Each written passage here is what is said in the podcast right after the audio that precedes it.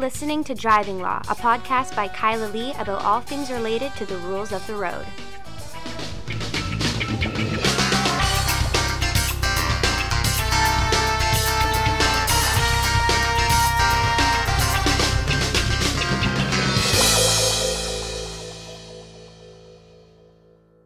Hello and welcome to another episode of Driving Law. I am Kyla Lee at Acumen Law, and with me, my co-host Paul Doroshenko.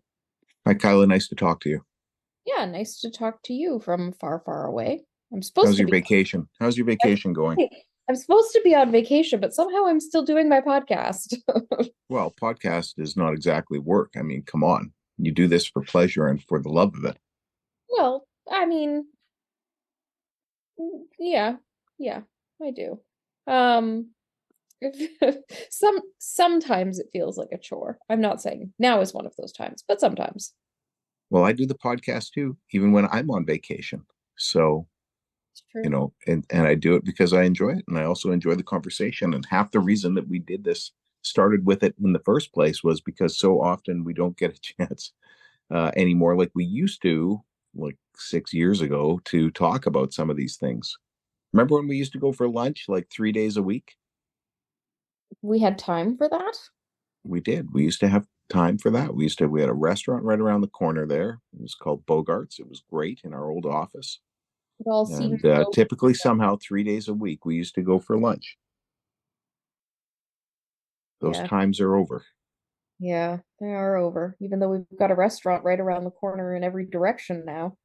Yeah, I know. Well, I was walking to a restaurant the other day, uh, and um, I was almost run over by somebody who was on their phone and didn't see the stop sign. And I was crossing. I had a, you know, the right of way because of the stop sign.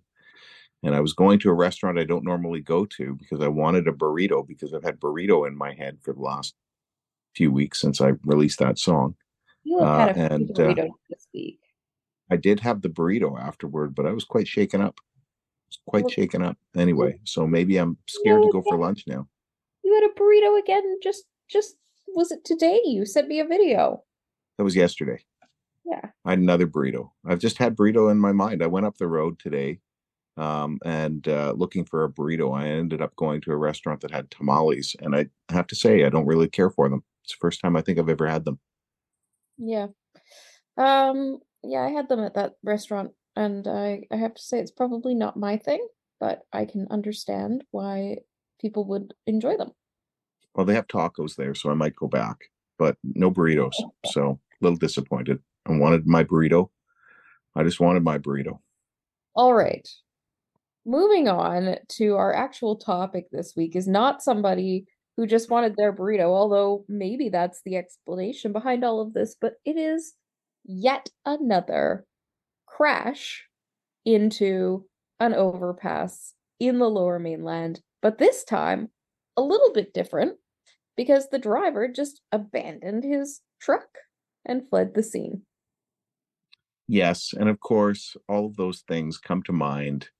Why does somebody leave the scene of an accident? Um, and uh, of course, again, now we have in BC. If you're listening outside of BC, this has become so common that the provincial court, the provincial government now has a website to track it, where you can see when that took place and what happened. And Uh, and uh, and and there's a lot of them. Like there's a lot of them. Surprising. And the one that took place on, uh, I was on Mike Smyth's show this morning. This is Thursday evening, um, and we were talking about it. And the one on uh, just uh, south of the Knight Street Bridge there in Richmond, it hasn't been repaired yet, and that was months ago. Well, this one apparently didn't cause any structural damage. Well, that's good. Save him a lot of money because he could be on the insurance hook, bearing in mind he left the scene of an accident. Well, and also, um, you know, there's they BC government suspended the entire fleet's license. Yeah, So- I suspect that was probably because they had some previous things that were likely concerns. Uh, and on top of that, um, in Not this case, apparently, well, they're not they're not assisting the investigation. By saying who the driver was. If it were my fleet and my driver did that and left the scene, I would be like, nope, no, you didn't. Absolutely. Yeah. Yeah. you know, I'm turning you over to the police. You damaged my truck, you damaged my reputation. You're going to cause my fleet insurance to go up. The driver has the right to silence. He's under investigation by the police. Um, he probably doesn't have that same right with respect to his employer if he wants to keep his job and avoid, uh, you know, potentially being sued by his employer for this. But, uh, but the company certainly doesn't have any right or expectation. No, the company does have the right to stay silent and not provide information to the police because they're also potentially on the hook, right? Um, if they are responsible somehow, or they could be claimed to have been responsible by providing inadequate training or demanding, you know, unrealistic expectations, or gross negligence, I guess. But I mean, you, I would expect. I would expect an explanation, and the provincial government might, you know, maybe there's the right to silence, but there's also the right of the government to suspend that. Yeah. Yeah. The um I mean, they can't suspend it as like retaliation, but they can suspend it because there's reason to suspend it, right? They the uh, RCMP ticketed the company as owner of the vehicle for a hit and run. Yes. Which also, just incidentally, would that not make it, you know, more difficult to prosecute the actual driver?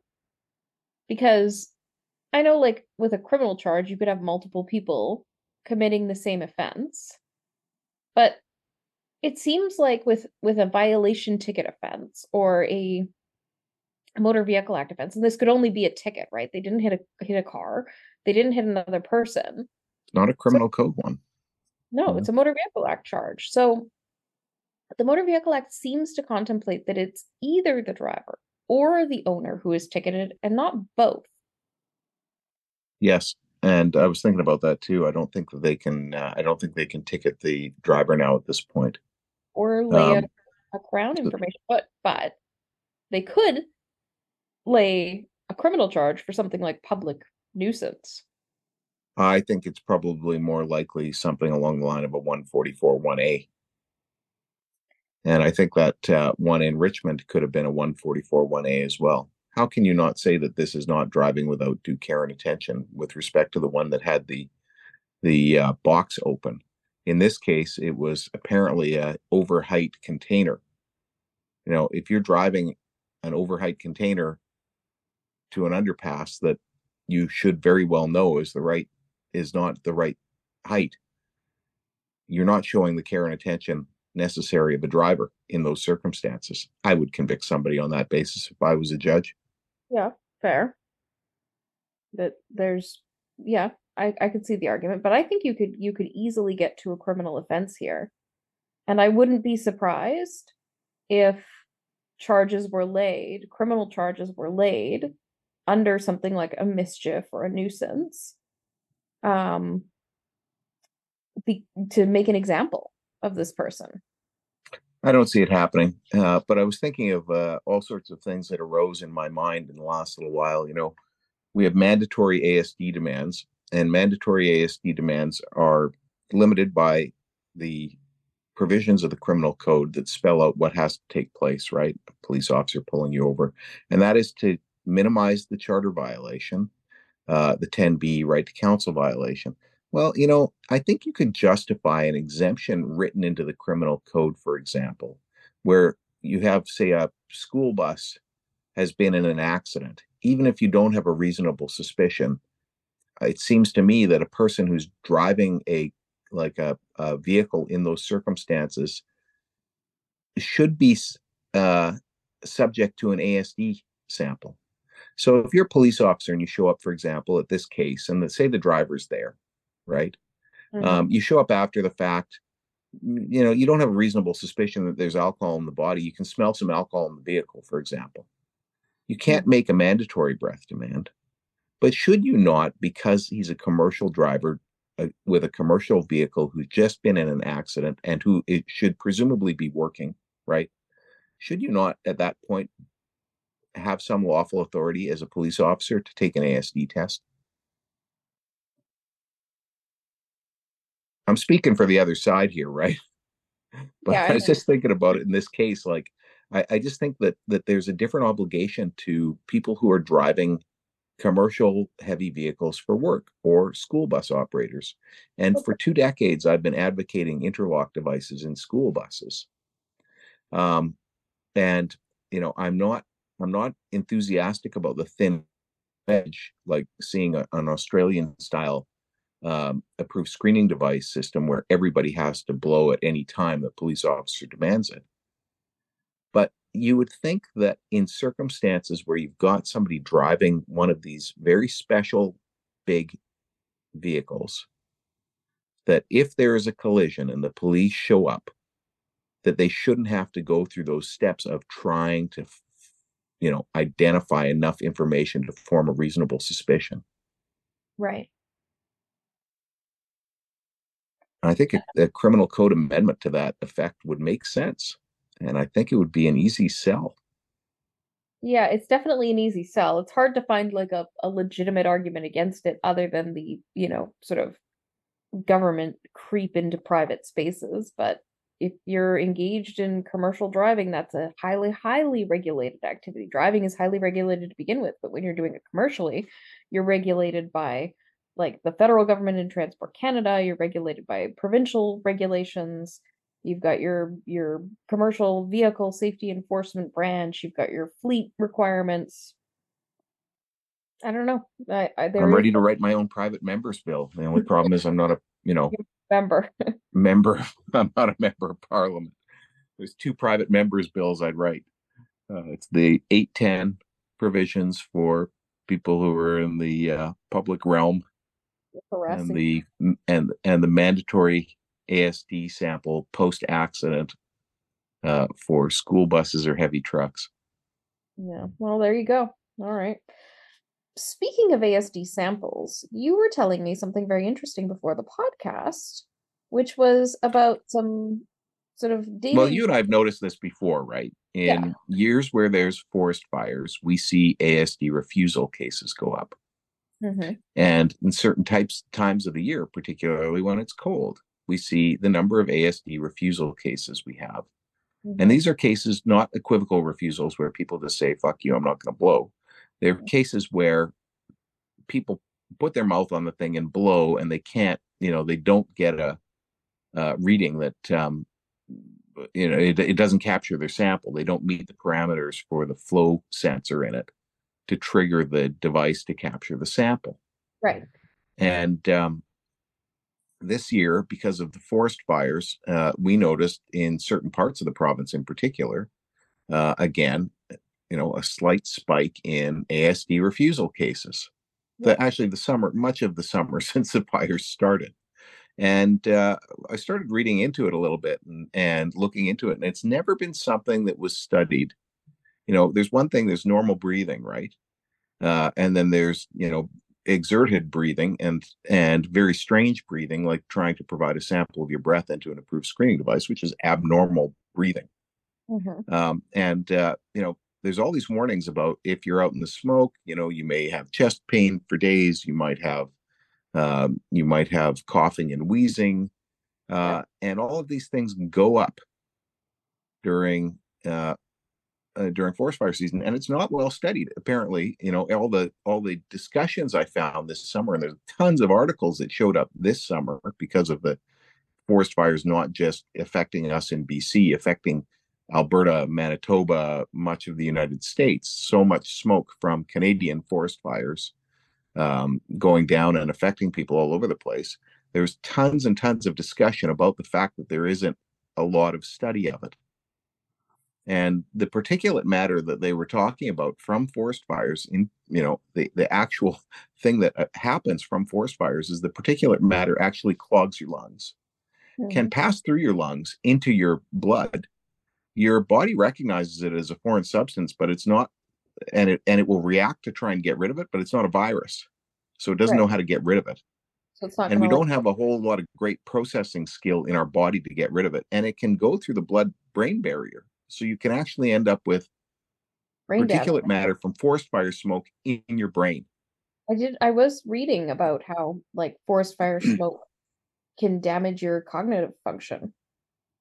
Yeah, so uh, the, you know, it's it's fascinating because we've got you know there's all of these unexpected all of these people out there right now axe the tax i keep thinking jesus you know I, we're we're collecting carbon tax and we're paying it back to people who can then afford to you know buy the gas that they want right um, continue to drive the big trucks or what have you meanwhile like that money that we're collecting in carbon tax is going to have to go to pay for the healthcare uh, concerns for it. It's going to have to go to pay for putting out forest fires, um, and it's going to have to to deal with all of these other aspects that it, you know. And here we have yet another um, thing connected to climate change, and that is people getting, despite the fact that they're trying to provide a sample, not able to provide a sample, and ending up with immediate roadside prohibitions as a result of it. So is it time or some other criminal code charge for not being able to provide a sample? since you're putting together your private members bill, is it time to write something into the criminal code about about not charging people with refusals during forest fire season? well, um, you know, as I've said before, we have this manual for the uh, ALCO Sensor 4 DWF, which is the approved screening device here in BC. And nowhere in that manual, year after year, they publish that manual. Nowhere in that manual does it contemplate people with a disability mm-hmm. or people who have some medical condition. This could be considered a medical condition, even if it's temporary, or people who have some other condition exacerbated by forest fire smoke.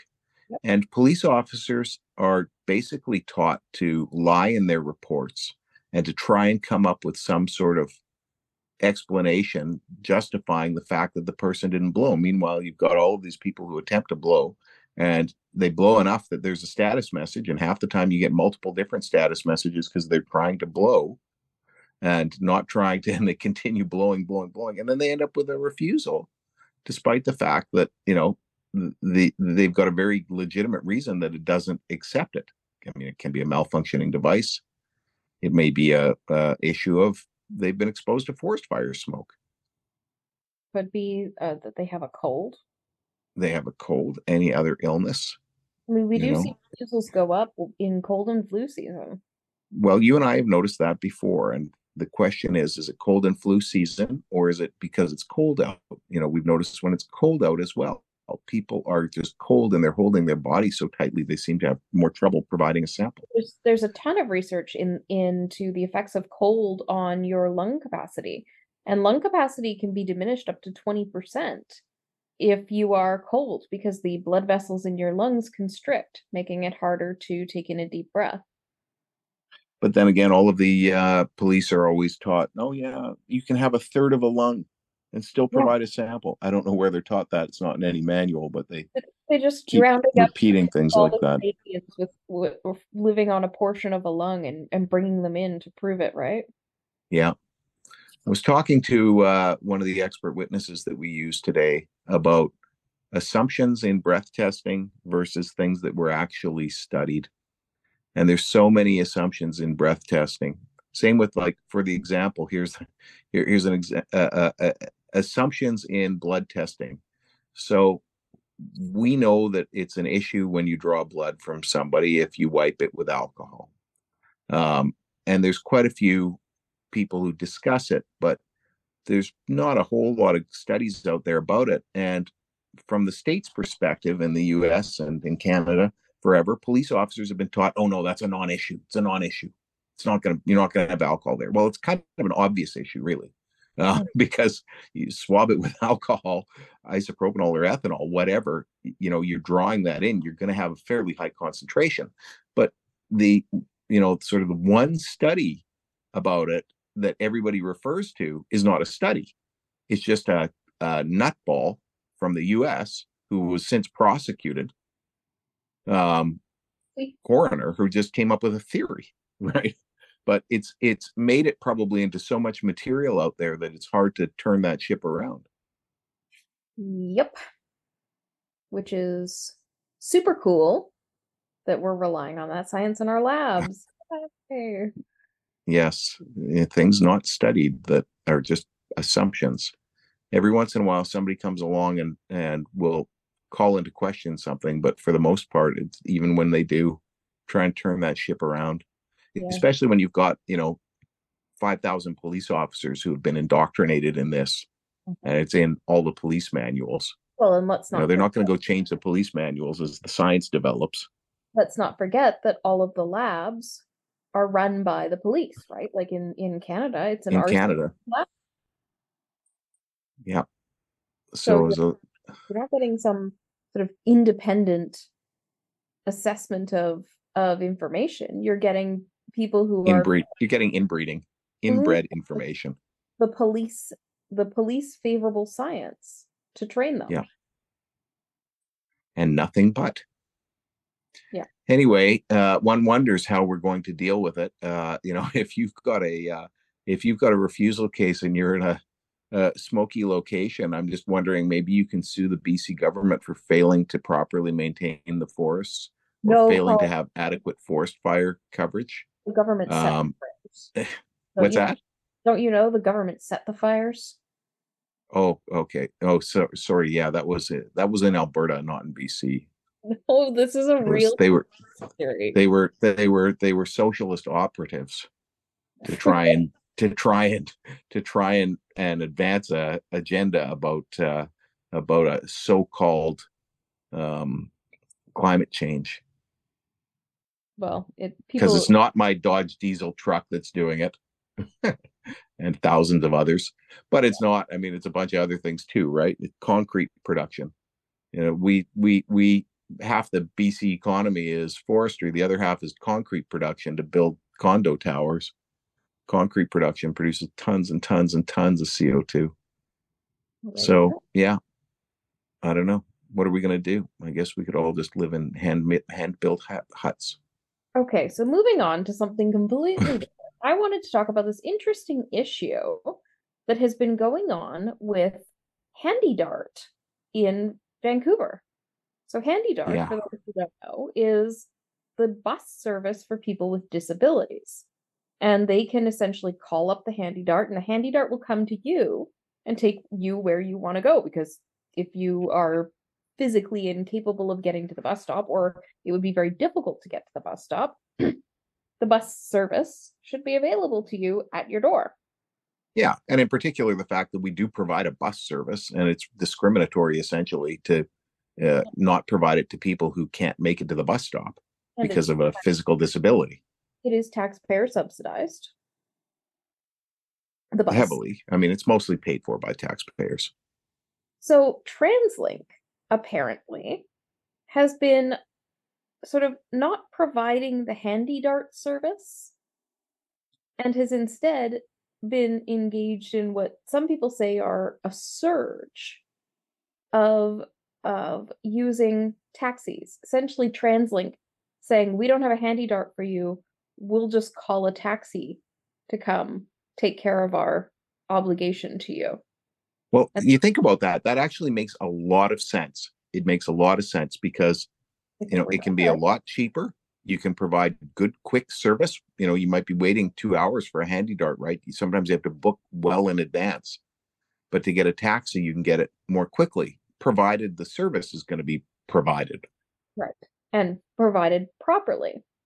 And there have been numerous instances in which riders are getting injured, getting in and out of taxis because they're not having their wheelchairs properly secured, or they're not being given from the taxi drivers door to door assistance, which is what the HandyDART is supposed to provide. It's supposed to take you directly to your door, and that includes like physically taking you to your door if necessary. And and which, which uh, a pretty reasonable expectation when we're talking about people who are disabled right Yeah. there was a a an instance that um, a mother has shared about her daughter who's nonverbal, um, who was in a taxi and was not escorted to her front door afterwards, went the wrong way, wandered across the highway, and got lost for hours, which required the police and a helicopter to come find this poor little girl.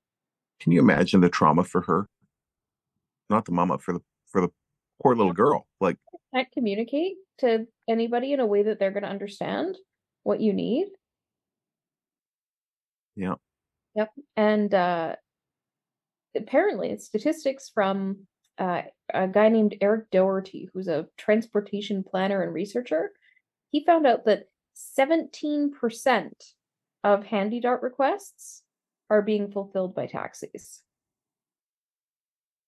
You know, it it, it might be that 17% can be and safely be, but the problem is are they equipped to deal with these circumstances where they're not? And and TransLink had also previously made a public commitment to bring their taxi use down to essentially fund more HandyDARTs. They were trying to get to 7% by 2021, but instead it went up. Yeah, I remember this being an issue about 15 years ago. Again, there was a similar incident. Um, if somebody left outside, couldn't get in their home in like the rain or the snow. Um, and um, you know, it was it was scandalous for a one day story type thing, but it was enough that you thought the government was going to ensure that it was properly funded and regulated to make sure that didn't happen again. And then here we are. And one wonders, as I say, you know, if it's whatever the percentage is, one person, it's wrong, right? You do this to one person, it's wrong. Mm-hmm. Yep, totally. 100%. We're talking about vulnerable people, right? Vulnerable people. Yeah, it's awful. Well, it's potentially a human rights complaint against uh, TransLink. It's potentially a lawsuit against TransLink.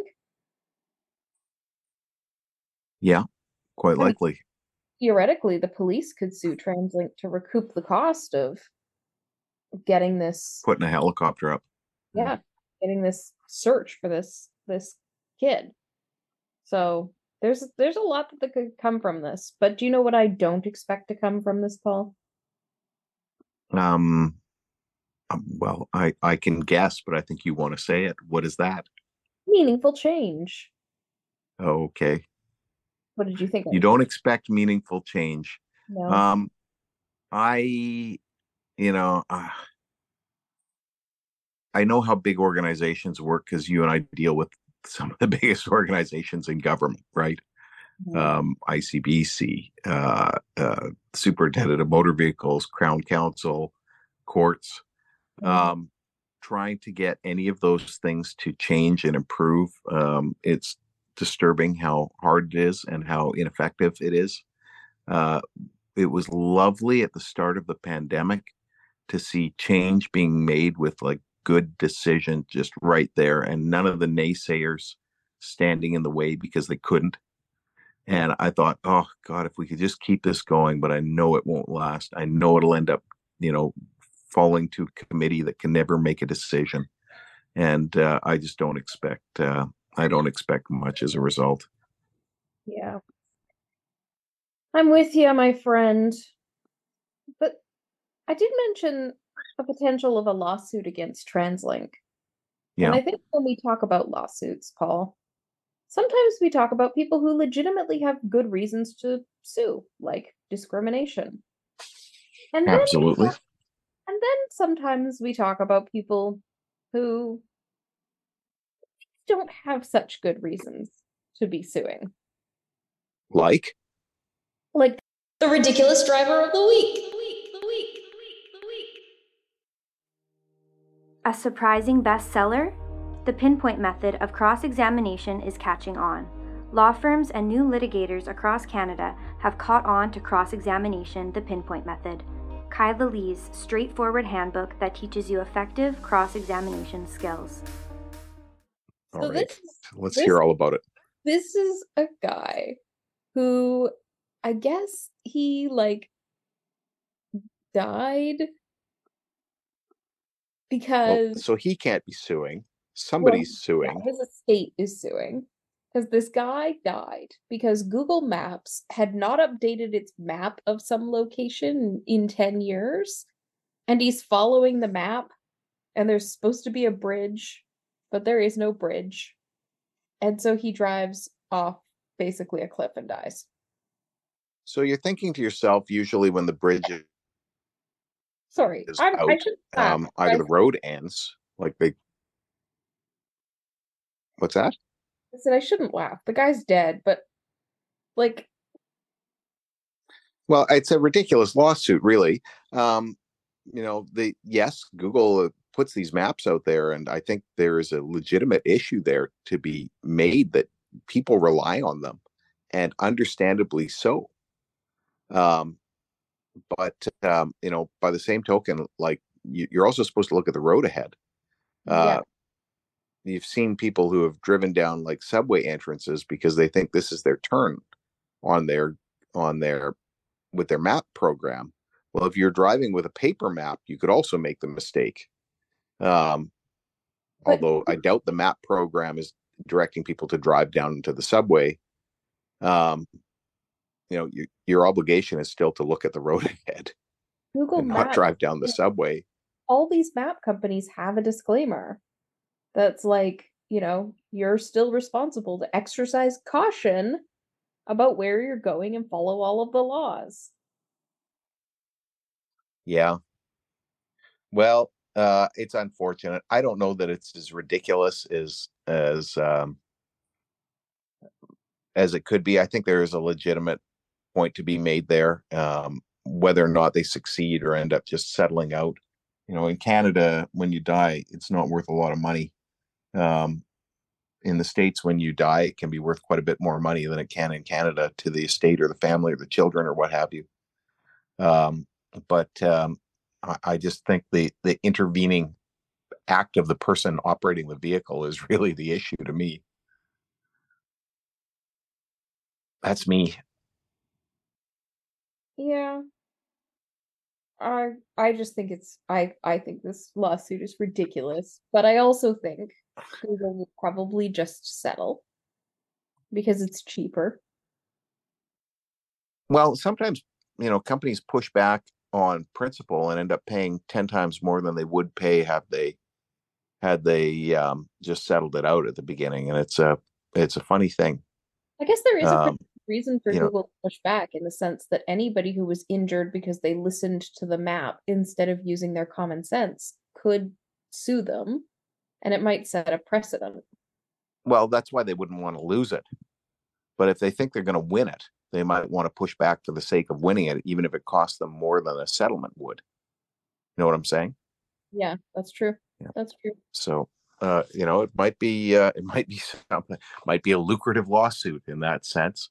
Uh, Yeah. That Google doesn't want to set that precedent, uh, or Google might look at it and say, you know what, we want to push back hard because we want to set that precedent. Uh, or they might do the irrational thing and say economically it doesn't make sense to do this. Um, that's usually the best thing to do when you're sitting there looking as a business. You know, the issue is as a business, you're supposed to be making money, not digging your heels in and getting angry. Um, but uh, you know, sometimes, sometimes better judgment doesn't prevail. So we should keep an eye on this and see what happens. And we can Well, we may never know, but we never we'll we'll we'll keep a, an eye out for it, I guess. But Paul, I hate to inform you of this, but What's it's that? and it's gone. That's our podcast. Wow. Well, enjoy the rest of your vacation. I'm so sorry that we interrupted it with a podcast. I'm uh, greatly appreciative of the discussion, however. And uh, I can say that we miss you in the office and um, that uh, it's very difficult there without you to get uh, the same volume of things done. But I still managed to, uh, to uh, you know, wrap up all my hearings this week and do a good job. Only a few more to go. Well, I, I I like to think that I go on vacation uh, a couple times just to remind you how important I am to functioning. Well, I should take a I should take a vacation then maybe one day. Remind you how important I am. Does anyone who happen. to this podcast remember when Paul went to went to his cabin in the woods? Yeah, and I conducted hearings every day, every day. How many hearings have you conducted? No, you've just answered 80 emails every day. Yeah. On your vacation. Yeah, yeah. We never get a vacation, folks. It's uh we're lawyers. Anyway, nice to talk to you. Enjoy the rest of your trip. Thanks for tuning into our podcast. If you have a driving law related issue, you can find us online at vancouvercriminallaw.com or give us a call at 604 685 8889 and tune in next week for another exciting episode of Driving Law.